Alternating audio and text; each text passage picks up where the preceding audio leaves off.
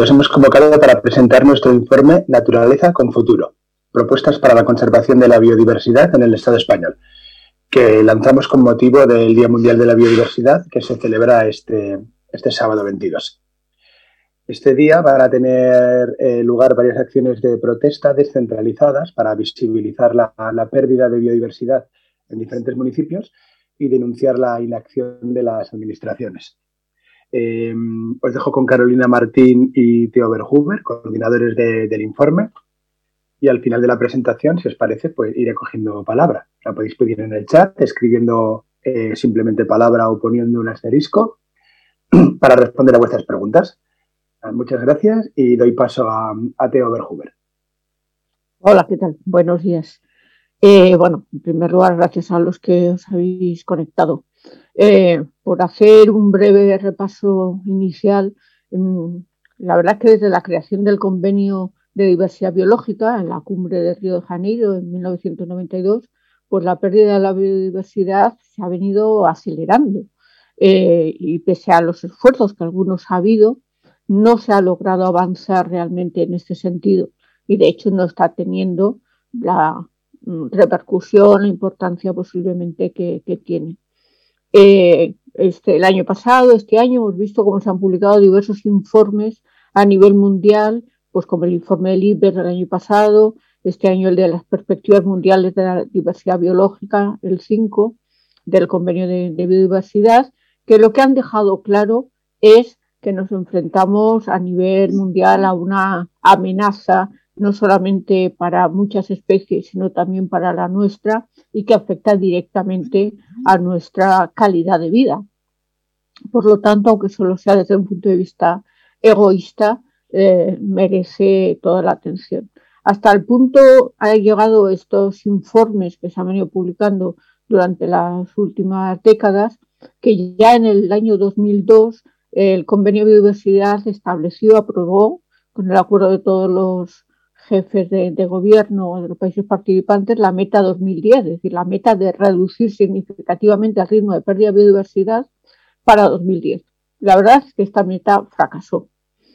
Mm, el nuevo intento fue en octubre de 2010, se aprobó el Plan Estratégico para la Diversidad Biológica 2011-2020, eh, este plan incluye las metas de Aichi, incluye también un nuevo objetivo, una misión, tomar medidas efectivas y urgentes para detener la pérdida de diversidad biológica a fin de asegurar que para 2020 los ecosistemas sean resilientes y sigan suministrando esos servicios esenciales, asegurando de este modo la variedad de la vida del planeta construyendo el bienestar humano y eh, colaborando también en la erradicación de la pobreza.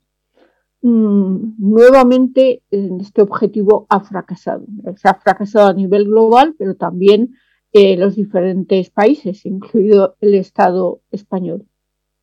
Tras estos dos fracasos, eh, hay que destacar que también a nivel europeo eh, han existido acuerdos, concretamente la Estrategia Europea de Biodiversidad para el 2020, que, que no llegó a desarrollarse plenamente y también eh, se hizo una nueva estrategia recientemente, el año ya pasado, para 2030. Hay que destacar que nuevamente se hace una nueva estrategia sin haber hecho una evaluación de por qué no consiguió sus objetivos la estrategia eh, para 2020, algo que se viene repitiendo, que se toman acciones, son insuficientes o, no alcanzan eh, los objetivos deseados, pero no se está evaluando el porqué de estos fracasos. Y evidentemente, si no sabemos por qué se fracasa, eso nos condena a nuevos fracasos. Bueno, pues ahora nos enfrentamos a un nuevo y, vital intento de alcanzar un nuevo acuerdo, lo que se llama el marco mundial post-2020.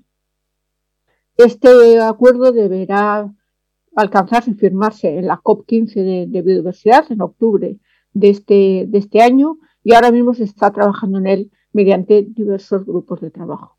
Pero desde Ecologistas Nación consideramos que estos acuerdos están bien, esperamos que este nuevo acuerdo sea realmente vinculante y mm, alcance todos sus objetivos, pero consideramos que es esencial que los países también de, forma eh, independiente también tomen medidas concretas. En nuestro país esto no se ha venido realizando ni pese a los objetivos establecidos para el 2010 ni a los objetivos establecidos para el 2020. Por eso, lo que hemos planteado es la necesidad de hacer un, eh, informe eh, que propone medidas concretas para nuestro país y para las diferentes administraciones. Y esto lo presenta Carol, compañera Carol. Carol, no te oímos el micrófono. Sí, de, de Vale, me había silenciado Roberto, vale. Gracias, Teo nada, de nuevo, pues eso, agradeceros que estéis aquí y yo, pues por la parte que me toca, encantada de conoceros porque no habíamos coincidido antes, así que nada, saludaros y, y, nada, esperemos vernos en, futuras oportunidades. Bueno, pues yo voy a presentaros un poco el documento. Un documento que, como ya ha dicho Teo, eh, es un documento extenso con 117 propuestas que se han repartido en unos 24 temas eh, bueno, eh, abarcan eso, unos 24 temas, pero tienen eh, un hilo conductor, todas ellas, que es la preocupación de Ecologistas en Acción por la pérdida de biodiversidad. Este documento nace un poco pues, de esta necesidad que, desde ecologistas entendíamos que hacía falta por un claro desinterés de las administraciones públicas en, como ha explicado Teo, a lo largo de, de diferentes documentos y demás frustrados, pues un desinterés por las de las administraciones públicas por preocuparse por la pérdida de, biodiversidad. Y con, este, y con esta preocupación nace este documento. Se ha elaborado eh, en clave 100% propositiva, ¿vale? Que esto para nosotros es importante y se ha hecho de forma consensuada, un trabajo en equipo, pues bueno, como se vienen haciendo las cosas en Ecologistas en Acción. Dicho esto, eh, cuando en Ecologistas hablamos de pérdida de biodiversidad, no nos referimos solamente a la desaparición de algunas especies. Pues bueno, algunas especies que por cualquier razón pues sean más conocidas o incluso aquellas que siendo menos conocidas también saltan a los medios de comunicación por su importancia o por su relevancia. Es verdad que hay algunas más emblemáticas, más simbólicas, más emocionales y es verdad que esto es muchas veces lo que se relaciona con pérdida de biodiversidad, la pérdida de, eh, de algunas especies. Y es verdad que esto es importante porque no olvidemos que en, una cadena eh, todos los eslabones son importantes y, por supuesto, la pérdida de alguna especie eh, altera el equilibrio de los ecosistemas y, por lo tanto, se ve alterada eh, esa red. Pero desde Ecologistas en Acción vamos más allá, ¿no? La pérdida de biodiversidad para nosotros supone, bueno, para nosotros y para la ciencia, como es lógico, supone directamente el deterioro de los ecosistemas. Em, el deterioro de, los ecosistemas y, por lo tanto, la alteración de los procesos ecosistémicos en los que se sustenta eh, la vida de, la especie humana. ¿no? Eh, como decía Teo, pues desde un punto de vista egoísta, desde un punto de vista quizás eh, antropocéntrico, debería preocuparnos más la pérdida de biodiversidad y el deterioro de los ecosistemas, porque va relacionado, como digo, con el deterioro de los servicios, de los procesos ecosistémicos, como pueden ser el ciclo de los nutrientes, o sea, algo tan general pero a la vez tan fundamental como el ciclo de los nutrientes, el ciclo del agua, el ciclo de la energía. Vale, esto eh, lo menciono y lo mencionamos porque nos parece importantísimo. ¿Por qué? Pues porque eh, esta preocupación por la pérdida de biodiversidad no compete solo al Ministerio de Transición Ecológica, no es solo competencia suya, sino que es y debe ser una cuestión transversal a todas las políticas sectoriales de todos los ministerios. De ahí una de las propuestas que incluimos en el, en el documento, que es pues, aprobar planes sectoriales para asegurar la integración de la conservación de la biodiversidad en las políticas con mayor impacto, que esto abarca, como digo, todos los ministerios, turismo, transporte, industria, comercio, etcétera. Entonces, para nosotros es importantísimo. Y además que esta idea de transversalidad en las políticas sectoriales ministeriales eh, apuntala también una característica de este documento y es que incluye medidas tanto de ámbito local como autonómico, regional, como también, por supuesto, estatal. ¿no? Y claro, para que esto suceda tiene que haber una coordinación y para que se establezca esta coordinación tiene que haber mecanismos que faciliten y favorezcan y permitan esta, esta coordinación. De ahí otra propuesta que también incluye este documento, que también hemos incluido en el documento, es, por ejemplo, la elaboración de una conferencia de presidentes, de presidentas, en, el, en, trabajo en red de comunidades autónomas y, eh, y gobierno para impulsar políticas coordinadas en materia de conservación y de preocupación por la pérdida de biodiversidad. Es decir, que la lucha contra la pérdida de biodiversidad debe ser común. Debe ser común. Y bueno, pues por mencionaros algunas, algunas propuestas más de las que hemos incluido en el documento, que claro, son 117, sería imposible mencionarlas todas, como es lógico, pues bueno, eh, algunas que, hemos eh, aquí incluido para mencionaros. Pues bueno, creemos imprescindible, eh, por un lado, adaptar los currículos educativos, de ahí también la presencia de la educación muy importante en, esta, en estas políticas sectoriales de las que hablábamos, tanto de primaria como de secundaria, la conservación de, la biodiversidad, el funcionamiento de los ecosistemas, de los ciclos biológicos, pero también las causas y consecuencias de la pérdida de biodiversidad. Creemos que es necesario incluirlo ya en los currículos educativos.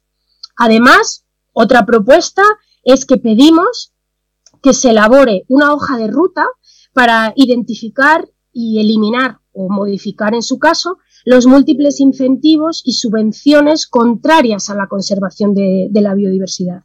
Estos incentivos perversos para la biodiversidad que también tocan múltiples materias como son como pueden ser agricultura, pesca, combustibles fósiles o transporte. Esto también habría que, digamos, mm, trabajarlo desde las diferentes administraciones públicas. Luego, por ejemplo, hay dos propuestas que tienen que ver con los eucaliptos. Una de ellas es incluir eh, la especie dentro de la lista de especies exóticas invasoras eh, y otra que tiene relación con esta, eh, que, es prohibir su, cultivo en, el estado, en el Estado español.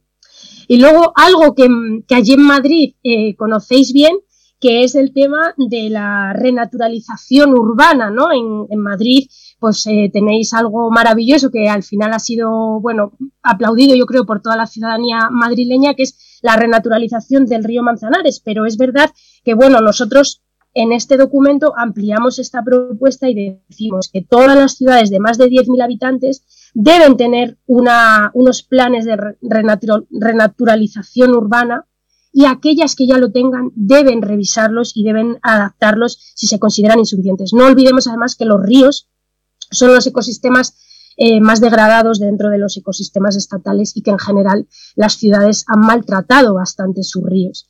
Y hablando de ríos, otra propuesta tiene que ver con las reservas naturales fluviales, que, bueno, nosotros también sabéis que desde ecologistas se han trabajado también bastante propuestas de reservas naturales fluviales y entendemos que tiene que ampliarse, pero también eh, mejorarse la calidad, o sea, no solo en cantidad, sino también en, calidad.